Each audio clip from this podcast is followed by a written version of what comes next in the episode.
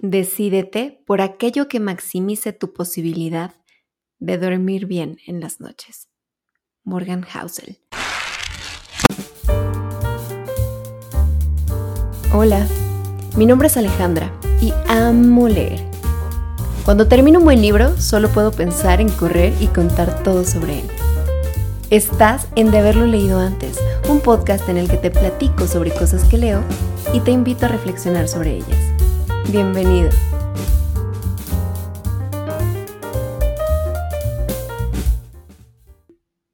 Hola a todos, ¿cómo están? A mí me emociona siempre venir por acá para compartir con ustedes y yo creo que se nota en mi voz, ¿verdad? Porque de verdad soy muy feliz cuando estoy aquí. Los que me conocen bien saben cuánto disfruto aprender cosas nuevas, nuevos conceptos, nuevas historias y saben que me emociona muchísimo contarlas. Así es que amo este espacio porque justo se trata de eso y, me gusta pensar que hay más como yo allá afuera que disfrutan también aprender conceptos nuevos y aplicar en sus vidas esos que les resuenan o que les da curiosidad y quieren poner a prueba. Esta vez quiero platicarles sobre un libro que terminé de leer en un día. Me encantó. La verdad es que ya le traía muchas ganas, pero por alguna razón lo dejaba pasar. Y un día dije, hoy voy a leer un capítulo. Ajá, sí, cómo no, me lo acabé. El libro se llama ¿Cómo piensan los ricos? Lo escribió Morgan Housel, un analista económico que escribió columnas para The Wall Street Journal durante algunos años y ha recibido varios premios al periodismo financiero. Este libro en inglés se llama The Psychology of Money y es una joya. Porque Déjame decirte, son 18 capítulos a modo de ensayos pequeñitos sobre conceptos clave que, según Morgan, explican por qué tomamos las decisiones que tomamos respecto a nuestro dinero.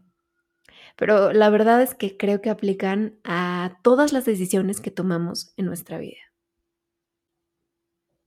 Cada capítulo cuenta por lo menos una anécdota de la historia económica del mundo. Quisiera contártelos todos, pero tú sabes que este formato es cortito. Así es que hoy Nada más te voy a platicar sobre tres de los conceptos que más me impactaron. El primero, como dice el autor, la suerte y el riesgo son dos caras de la misma moneda. Y aquí Morgan lo ilustra con el ejemplo de Bill Gates. Si bien es cierto que Bill Gates es un genio y llevó a un nivel extraordinario su curiosidad y su habilidad con las computadoras, también es cierto que tuvo la suerte de que la escuela en la que él estudió fuera una de las poquísimas que en ese momento tenía computadora.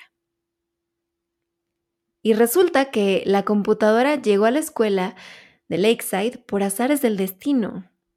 Un profesor de matemáticas de esa universidad le propuso a las mamás que su próxima recolecta se destinara a comprar una computadora. Y así fue como lo hicieron. Así es que sí, no le quitamos el mérito a Gates de ser un visionario, pero hay un factor de suerte que ni él ni nadie puede negar. Y está a la otra cara, el riesgo de que todo salga mal. Bill Gates tenía un amigo, Kent Evans. Cuando habla de él, Bill dice que está seguro de que habrían llegado juntos a la universidad. Y quién sabe, igual y hasta hubiera sido cofundador de Microsoft. Pero la suerte jugó en su contra y Evans murió en un accidente de montaña. Y me encanta porque es cierto. Piénsalo. Probablemente conoces a alguien a quien las cosas le han salido bien, sin ser necesariamente la persona más trabajadora o el más brillante o el más ético, pero tuvo suerte y a otros que a lo mejor han fracasado a pesar de haber tomado buenas decisiones. Y es que hay cosas que están totalmente fuera de nuestro alcance y nos pueden jugar en contra o a favor. El escritor comparte una carta que escribió a su hijo cuando nació y te quiero compartir un pedacito porque me parece que resume toda esta idea. Dice, quiero que tengas éxito y quiero que te lo ganes. Pero date cuenta de que no todo el éxito se debe al trabajo duro, ni toda la pobreza a la pereza. Recuerda eso cuando juzgues a los demás y te juzgues a ti mismo. Bien, vámonos con el segundo concepto del que te voy a hablar hoy, el de absolutamente nada es gratis. Morgan empieza este capítulo contando que General Electric fue la compañía más grande del mundo en 2004, valuada en alrededor de un tercio de billón de dólares. Sin embargo, el éxito no duró para siempre cosa para la que cualquiera que considere que lo ha alcanzado debería estar preparado. Y en la crisis de 2008, todo empezó a ir mal. Muchos le achacaban la responsabilidad a su consejero delegado, Jeffy Melt,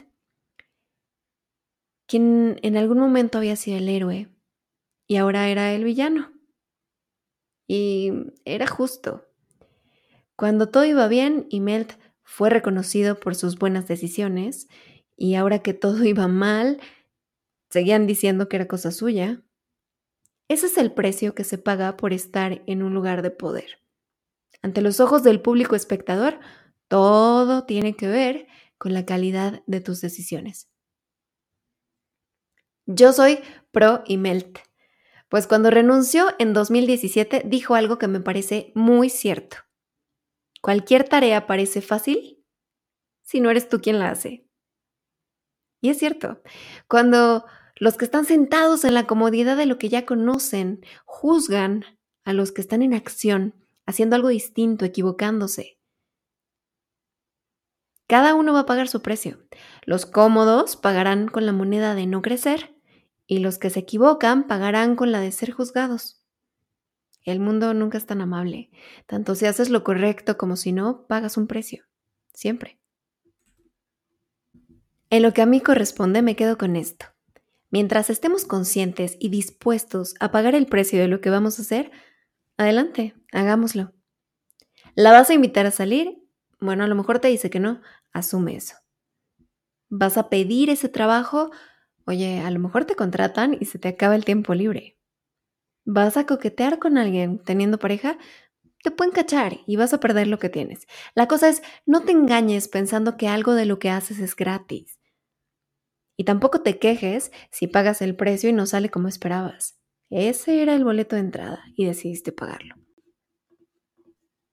Voy a cerrar este episodio hablándote del tercer concepto y probablemente mi favorito entre todos. El reto de que la meta no se mueva del lugar. Es decir, de saber cuándo ya tienes suficiente y quedarte a disfrutarlo.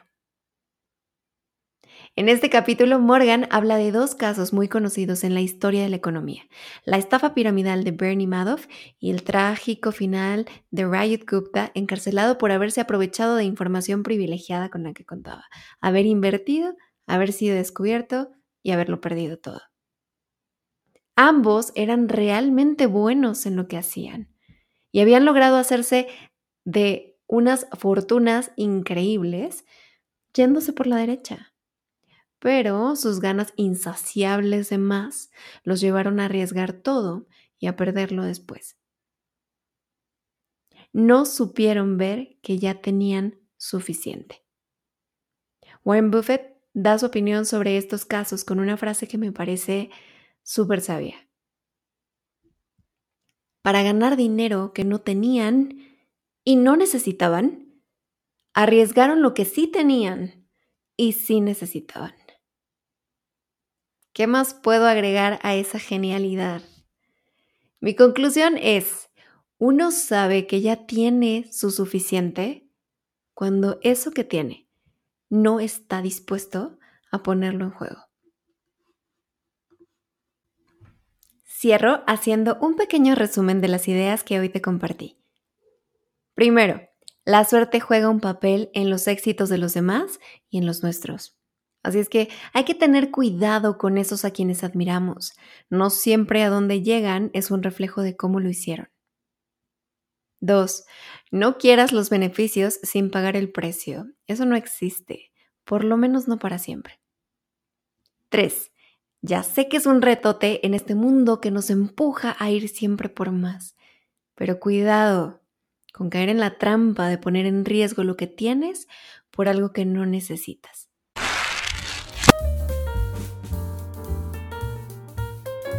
Esto ha sido todo por hoy. Me encantó compartir contigo. Si tienes algún libro del que te gustaría que habláramos, escríbeme. Estoy en Twitter e Instagram como de haberlo leído y de haberlo leído antes. Si el episodio te gustó, arróbame y ayúdame a difundir. Hasta pronto.